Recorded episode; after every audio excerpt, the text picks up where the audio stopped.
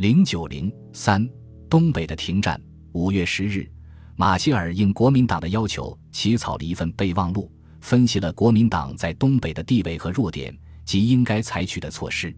这份备忘录指出，政府军在东北的部署应根据中共未来行动之不可预测和苏联可能的反应，以及后勤和运输状况而定。因此，他建议政府军应集中于东北南部，尤其是沈阳附近；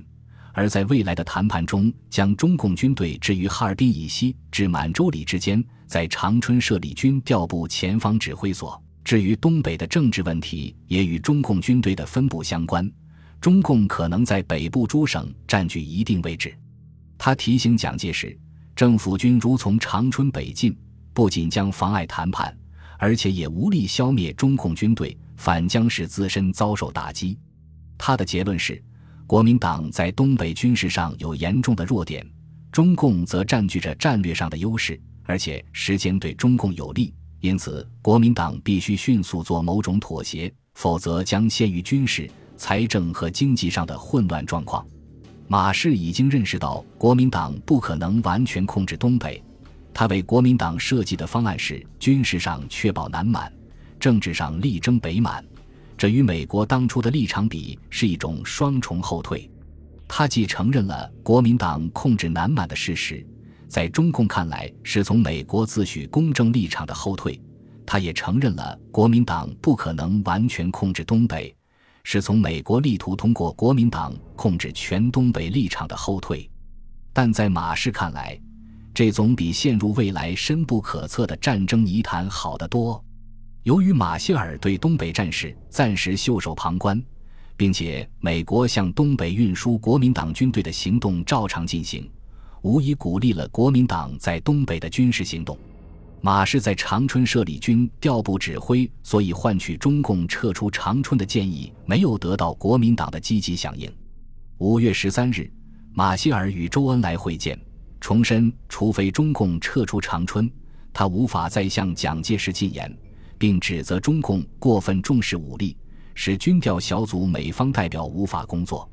周恩来在会见后给中共中央的电报中认为，在东北问题上，马蒋之距离已不相远，而关内问题，美我关系亦日趋对立，由小组中为甚，因此。很难希望马季认识苏在东北助我，而他仍会去要讲无条件停战，故我方利用美马的可能性已日益狭窄，而与麻痹之则更难。而毛泽东仍认为马歇尔在关内主维持和平，此点马蒋不甚一致；在东北主收复长春，此点马蒋一致，但在调整东北政治、军事、经济等项问题上，马较蒋要开明一点。因此。毛此时还有让出长春、有条件妥协的意图。五月二十二日，毛泽东为中共中央起草致周恩来电，提出在目前条件下，我应决心让出长春，请你根据此项决心负责进行谈判。电文提出让出长春的三个方案，力争双方不驻兵，由中间派任市长的方案。但是，形势的变化使各方调停终未成功。国民党政府军于五月十八日攻下四平，二十三日进入中外主目的长春，以长春做筹码的种种调停方案失去了意义。不过，由于国民党已经实现了他事先声称的目标，马歇尔的调停活动再度趋于积极。他极力向蒋介石兜售他的设想，即确保南满，再图北满。二十三日，马氏与蒋会谈。提出立即停止军事行动，发布停战令，军调部派人进驻长春。然而，蒋氏夫妇当天飞赴东北视察，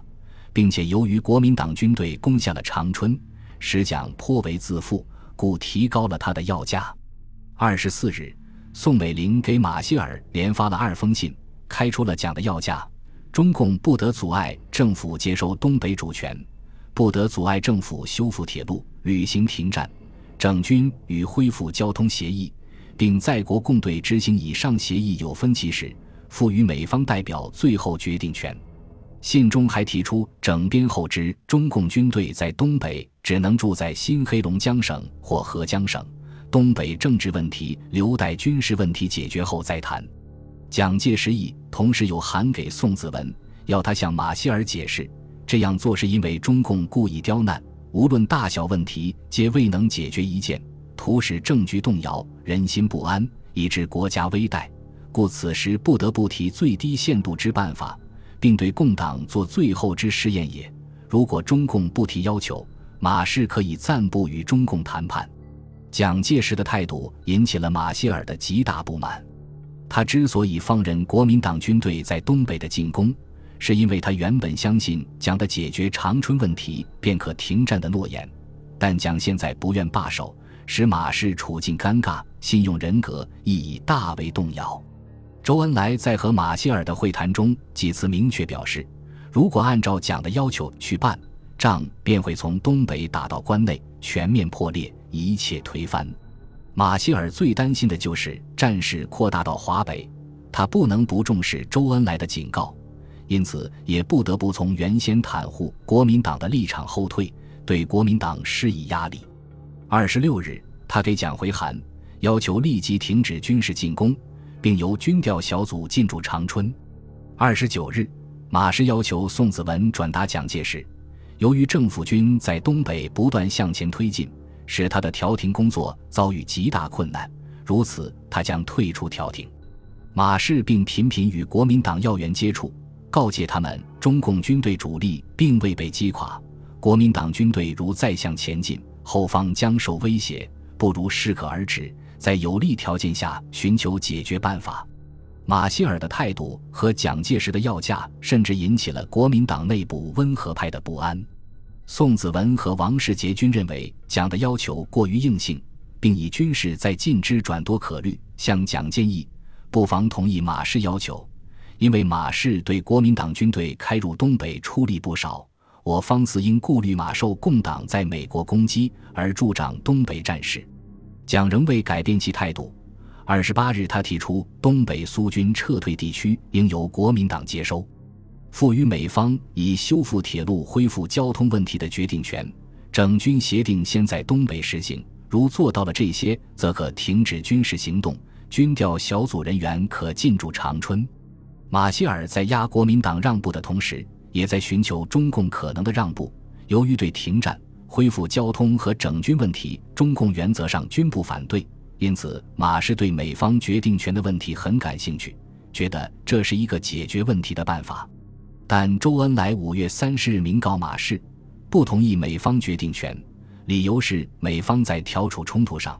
不能完满的、公正的照顾政府与中共双方面的意见，客观上对政府方面有所袒护。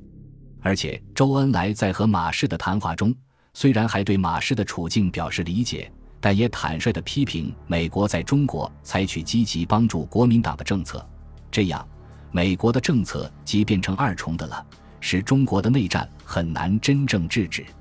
这是中共对马歇尔和美国态度变化的预兆。处于两难之中的马氏，面对蒋介石的顽固和中共的坚决，只好使出最后一招，先逼国民党让步再说。六月三日，蒋介石回到南京，次日与马歇尔会见。马氏表示，在东北停战问题解决之前，美方不再安排为国民党运输军队和补给到东北。以此迫使蒋接受自己的计划。蒋介石对东北问题的态度经常处于矛盾之中。在国民党的全盘战略中，东北处于相当重要的地位。然而，当抗战胜利之初，蒋企图借苏美之力收复东北的计划失败后，他将注意力转移于关内，尤其是华北。停战协定签订后，由于关内不便大打，蒋又重新关注于东北。导致东北战火的扩大。长春打下后，蒋再次面临抉择：是继续北进，还是另作考虑？他在国民党军队进入长春的当天飞赴东北，不无就此实地考察之意。最初，他受国民党军事胜利的影响，有意北进，认为东北共军主力既经击溃，应速定收复东北全境之方针，令杜聿明长官部向哈尔滨兼程挺进。必先占领该战略据点，东北军事方得告一段落，然后再测定第二期计划。至于调处执行部自以不来东北对我为有利，以免共军借其掩护获得喘息之机会。在当时，这一计划军事上并无问题，中共已有了退出哈尔滨的计划。但是，北进不仅仅是纯军事问题，蒋介石对美苏的反应都不能无动于衷，因此他同时考虑东北与对美对俄外交皆有微妙之关系，稍一不慎将受重大影响。故当马歇尔未谅解以前，不能不委曲以求和平解决也。马歇尔果然没有谅解，蒋也因而不得不改变他的原定方案。本集播放完毕，感谢您的收听，喜欢请订阅加关注，主页有更多精彩内容。